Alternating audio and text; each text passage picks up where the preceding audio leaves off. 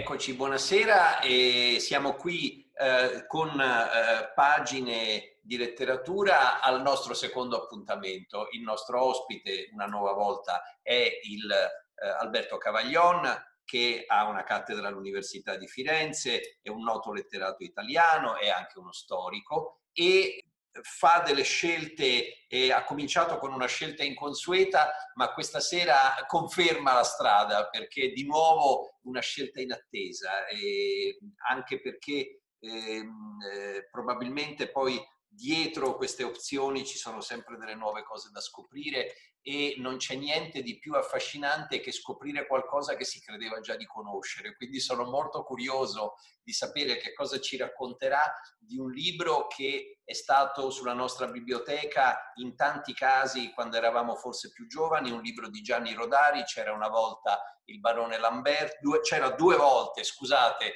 il barone Lamberto e eh, che ancora oggi è, uno, è un cavallo di battaglia del catalogo Einaudi e che è stato caro a molti ragazzi, ma che mh, potrebbe sembrare oggi un libro quasi superato, quasi dimenticato. Ecco, perché questa scelta, Alberto? Questa volta lo ammetto, la scelta è stravagante, cercherò di spiegare perché possiamo partire dai nostri due nomi. Vedi, tu Guido e io Alberto abbiamo due nomi che nell'economia del libro di cui parleremo stasera sono da considerare due nomi virtuosi, perché Rodari ritiene in questo libro che le persone il cui nome non ripete due volte la stessa lettera, Guido, Alberto, ma anche Lamberto, sono nomi che hanno una storia particolare, sono più belli di nomi come Ottavio, che è un altro protagonista del libro che ripete tre volte la lettera, la lettera O, e quindi sono nomi spregevoli come appunto i personaggi del libro eh, meritano un'attenzione positiva o negativa a seconda di questa prima linea discriminante. In realtà la storia apparentemente per bambini è una storia che rivela eh, una grande profondità di analisi sul tema della letteratura, naturalmente, della narrazione, ma anche sul tema della vecchiaia, delle malattie. È un libro dolce amaro. Eh, mi fa piacere ricordarlo stasera perché non è stato così ricordato Rodari in queste settimane in cui cadeva il centenario della nascita.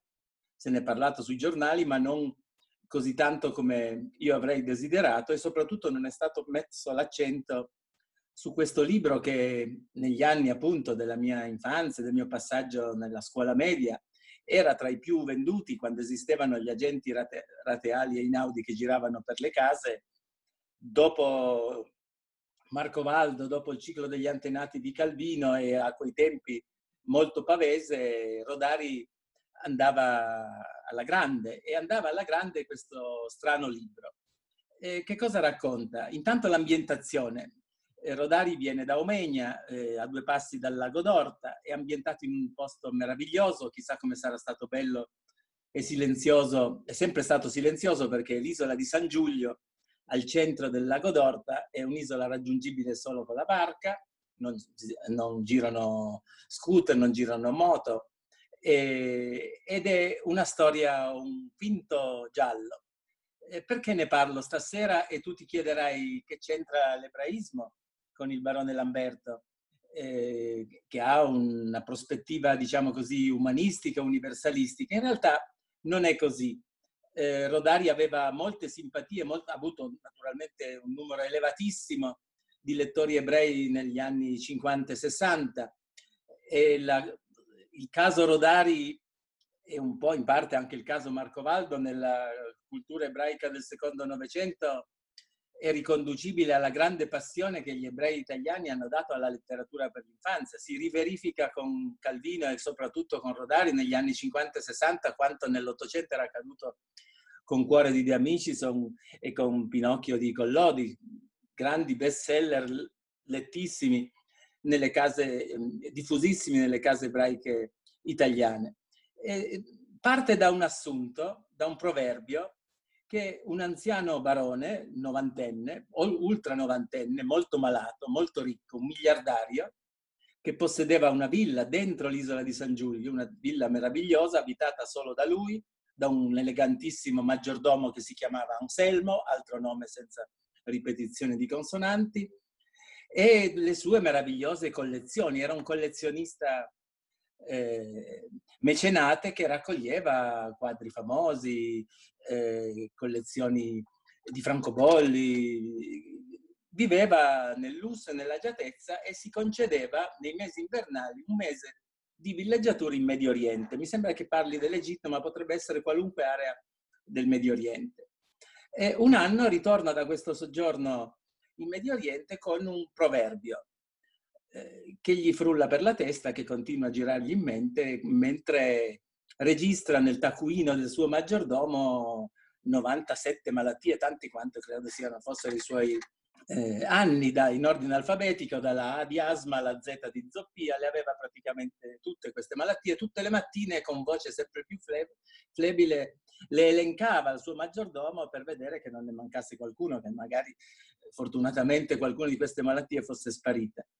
Eh, in realtà la sua salute declina, ma questo proverbio che ha ascoltato da questo eh, saggio eh, medio orientale recitava esattamente così.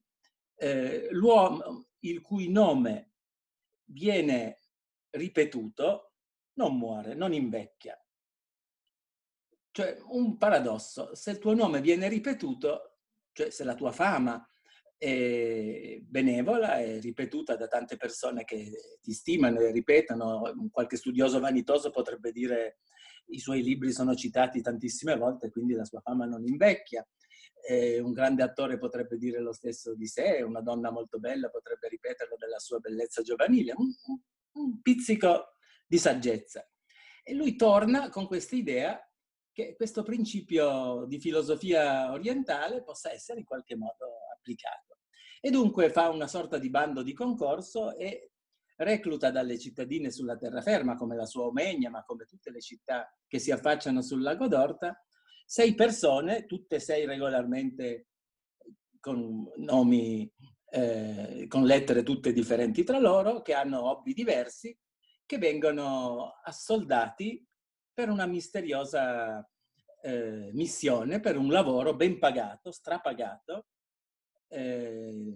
svariati milioni, e incluse le caramelle, inclusi i dolci, vitto e alloggio naturalmente, purché con un sofisticato sistema oggi noi diremmo tipo Zoom informatico, Meet, cioè con una serie di microfoni che vengono disposti in tutta la villa, eh, un sistema di microfoni, eh, queste sei persone alternandosi quattro ore al giorno a un microfono eh, vengano pagate soltanto per ripetere il suo nome. Lamberto, Lamberto, Lamberto, Lamberto, Lamberto, Lamberto. Le caramelle servono per, non, per far sì che la gola non è sicchi e le parole possono sciogliere bene perché lui si, si, assumendoli si raccomanda molto che facciano bene cadere l'accento su queste tre sillabe, che non mangino le parole, che non eh, facciano una specie di cantilena e quindi in questo solaio sei persone deliziose, una ragazza molto carina, un pensionato, una signora che chiede come permesso di poter continuare a fare l'uncinetto mentre, mentre recita questo nome, e un pescatore disinteressato, Rodari scherza sul fatto il lago d'Orta è totalmente privo di pesci, ma eh, il pescatore migliore, dice Rodari, è il pescatore che sa di non pescare niente, ma concepisce un'idea filosofica, diciamo una metafisica della pesca. Si può stare ore a pescare niente e soprattutto a godere della compagnia dell'altra figura fondamentale del pescatore, che è la persona che sta accanto al pescatore e si diverte a guardare il pescatore che pesca. E quindi l'altro signore sta lì accanto ore intere in attesa del proprio turno. E dalla, dalla sera alla mattina e dalla mattina alla sera a letto, perché un microfono stava anche sotto il cuscino del barone, in bagno quando si alza la mattina, in cucina, nella, nel, nella sala, c'è sempre un, il modo di schiacciare un bottone e di sentire la dolce vocina della ragazza Carino, del signor Bergamini, insomma tutti i nomi vagamente eh, vicini al, ai, ai, luoghi della, dell'infanzia di Rodari, recitano questo nome. E la, la, cosa è buffa perché in questo solaio queste sei persone si chiedono perché mai siano state assunte a fare un mestiere così assurdo. Qualcuno manifesta intenzioni anche sindacali di protesta, altri dicono ma perché in fondo siamo pagati benissimo, eravamo mezzi disoccupati, uno face, lavorava in una fabbrica di frigoriferi eh, o un altro alla catena di montagna. Insomma. si rassegnano e sono contenti, ignorando qual è il destino. E il destino è, è molto semplice, perché dopo una settimana il barone si sveglia e chiede ad Anselmo, il solito taccuino, dall'asma alla zoppia, e eh, il, la lente, con la lente Anselmo si avvicina a questo volto rugoso, una testa completamente calva, solcato, dice, da crateri, da sorti di fiordi no, eh, nordici, in, in, miracolosamente sulla, sulla, testa del barone un mattino spunta un capello. Eh, poi la mattina dopo due, una ruga si assottiglia, insomma il miracolo sembra compiersi, il tempo sembra fermarsi e sembra andare lentamente indietro. Qui la storia a questo punto eh, ha una svolta da giallo, perché si intersecano a questo punto due trame parallele. Da un lato c'è l'odiato nipote, unico discendente del barone, con un nome orribile, con tre O, quello che abbiamo detto prima, Ottavio, che vive di rendita in una meravigliosa terrazza in via Condotti, non so, a Roma, senza fare mai niente, spendendo solo soldi per divertirsi, quella poca rendita che gli aveva lasciato la madre, ma vive nella beata illusione che il, il, lo zio ultra novantenne da, a breve morirà e quindi gli lascerà l'eredità della villa, tutti, tutti, i suoi beni perché eh, il barone non si è mai sposato e non ha eredi diretti. E ogni tanto va su, prende la barca, arriva a Orta, va a vedere in che stato è lo zio e un giorno prende appunto su macchina, arriva sul lago, prende la barca, arriva, bussa alla porta e gli apre Anselmo e chiede notizie del barone e il barone spunta improvvisamente, la cura ormai durava da alcuni mesi, salta fuori un allegro e spavaldo giovanotto con una bella chioma, sportivo, che gli dice ciao Ottavio, sei tornato, vieni, possiamo fare un po' di ginnastica insieme, insomma, possiamo fare tutto questo. Ehm, e, e Ottavio rimane terrorizzato e incomincia a pensare che qualche cosa stia, stia, stia andando per il verso storto e decide di passare ai fatti e di uccidere eh, il, il, barone per accelerare questa impresa che sennò rischiava di andare troppo per le lunghe. Quindi riprende la barca, va in paese e compra tutta una serie di, di armi, un po' di veleno, un pugnale, una pistola, tutta una serie di cose che possano facilitare l'uccisione dello zio. Torna sul, sul, sul eh, nella villa, incomincia, a eh, mette carica su una sveglia a mezzanotte, si precipita nella, nella stanza dove dorme lo zio, pugnala tre volte al cuore il barone e se ne torna a dormire tranquillo. All'alba ritorna naturalmente e trova lo zio perfettamente vivo perché la, la, cura ha continuato e la ferita si è rapidamente cicatrizzata. Idem con il veleno, insomma la cosa dura per un po' finché lui eh, studia un'altra soluzione eh, più drastica, cerca di andare a trovare, mi sembra, dell'esplosivo, ritorna in paese, ma quando ritorna, quando ritorna trova una, una situazione di assoluto eh, eh, di sorpresa. La, l'isola era stata invasa da 24 banditi. Ho dimenticato di dire che eh, nel libro ha molta importanza il numero 24, non solo i nomi che non si ripetono due volte, ma 24 è un numero quasi mistico perché sono tante le banche che il barone possiede sparse per tutto il mondo. 24 sono i banditi che irrompono nella sua villa una notte e lo prendono in ostaggio, proprio quando Ottavio è in paese che va a cercare l'arma definitiva per uccidere lo zio. Quando ritorna viene preso in ostaggio anche lui e inizia una complicata trattativa tra i banditi che stanno nella villa e tengono in ostaggio e trattano con i 24 direttori di banche che da Hong Kong a, a, da New York, dalle varie capitali del mondo dove erano sedi di queste banche, vengono per trattare il riscatto, l'eventuale pagamento di riscatto per il pagamento. Tutto questo senza che nessuno si accorga che nella soffitta i sei continuano imperterriti, uno a pescare, l'altro a fare l'uncinetta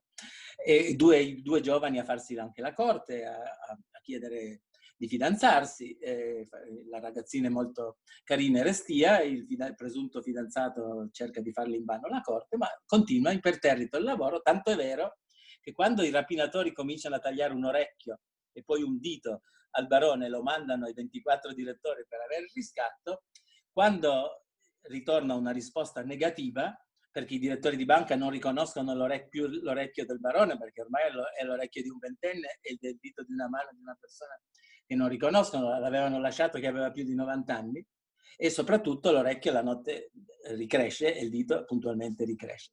Dopo una serie inenarrabili di disavventure, alcune veramente molto esilaranti, anche i banditi si accorgono dei sei fanciulli e eh, eh, la cura viene in, interrotta. E quindi nel giro di 24 ore il barone muore, senza che i banditi possano avere il riscatto e senza che il povero barone possa avere una vecchiaia più, più serena. E sul lago c'è una scena maestosa, meravigliosa, su una vecchia imbarcazione si va a fare il funerale del barone e i banditi con mezzi di fortuna riescono a scappare, i sei personaggi in soffitta si sentono disoccupati, restano ancora qualche ora nella villa, ma succede un secondo e ultimo e conclusivo miracolo, perché mentre la barca eh, guidata dal fedelissimo Anselmo che girava sempre con un ombrello, che era devotissimo alla eh, Gangia di Rotto. Eh, dalle sponde del lago d'Orta una folla immensa, dopo la tragedia della,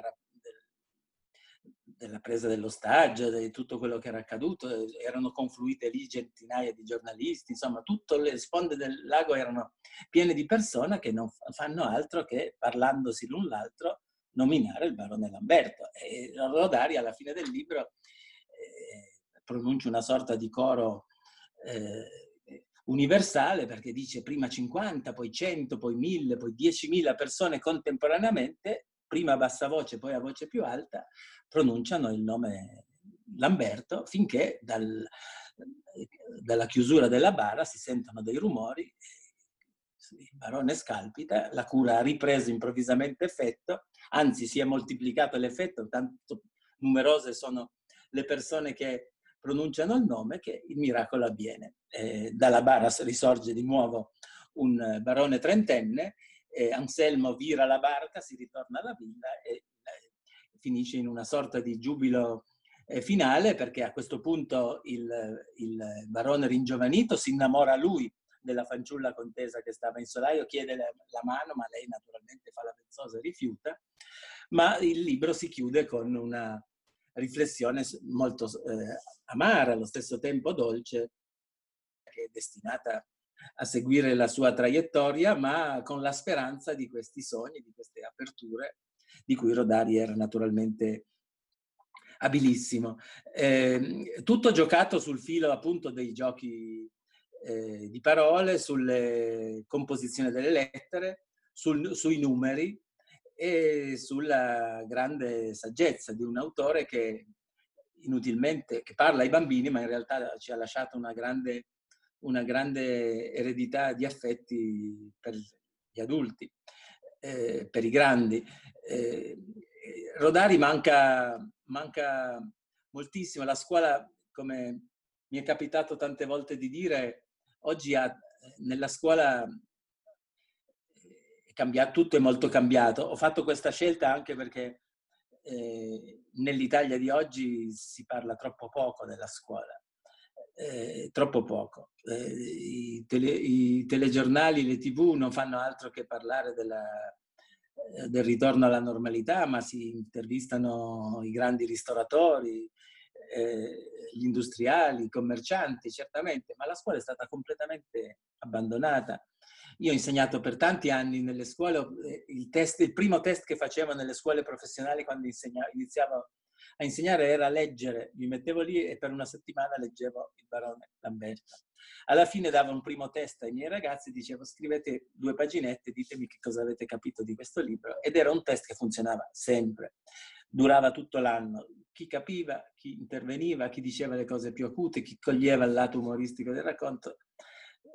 e, lo scriveva in un italiano decoroso, era, era sulla buona strada, era un, un buon test d'ingresso per una, un biennio di una, di una, scuola superiore. Oggi naturalmente eh, i ritmi della comicità eh, e della lettura dei ragazzi di oggi sono diversi, sono legati ad altri mezzi, sono legati magari al fumetto, eh, libri che in, ai miei tempi, ai, soprattutto nei primi anni di insegnamento, trasmettevano anche la capacità, il senso del comico, eh, non, non, hanno lo,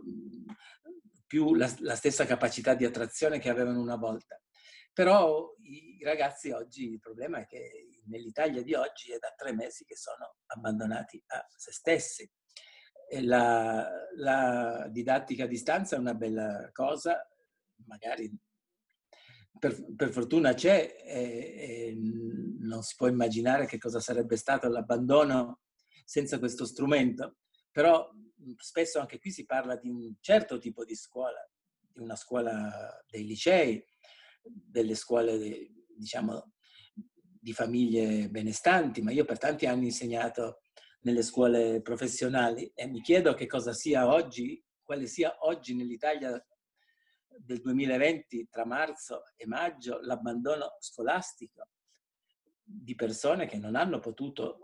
garantire la continuità della didattica a distanza, la possibilità di ascoltare la voce un, e vedere un insegnante che legge, un insegnante che si avvicina e ti corregge, che ti parla e ti ascolta. Il Talmud ha questa frase bellissima che il mondo si regge con il respiro degli scolari in, una, in un'aula e a video il respiro degli, stuta- degli scolari in un'aula non si sente, eh, non, si pa- non passa eh, non, ma soprattutto non passa oggi, nell'Italia di oggi non si vede un minimo progetto di che cosa potrà essere la scuola, in quali condizioni potrà riaprire a settembre. E, e quindi la scelta di Rodare è una scelta che può spiazzare, ma è una voce di un mondo della scuola di cui oggi molto si sente il rimpianto, anche di associazioni di insegnanti, di volontariato nel mondo della scuola. Esistevano fino agli anni 70 enti, istituti che lavoravano bene nell'aggiornamento degli insegnanti, nell'editoria scolastica. Eh, si ha un po' l'impressione che quel mondo sia sparito e suoni così alla lontana come un rimpianto. Verrebbe quasi da dire in conclusione che quel nome della scuola andrebbe ripetuto più a lungo da tanti insegnanti nella speranza che il tempo faccia un po' marcia indietro e faccia ringiovanire la scuola come era la speranza un po' folle del barone di sentirsi ringiovanire sentendo e riascoltando il proprio nome. Questo è l'augurio e il consiglio di lettura. Tutto Rodari meriterebbe di essere riletto, le, le favole, l'infanzia, i giochi linguistici,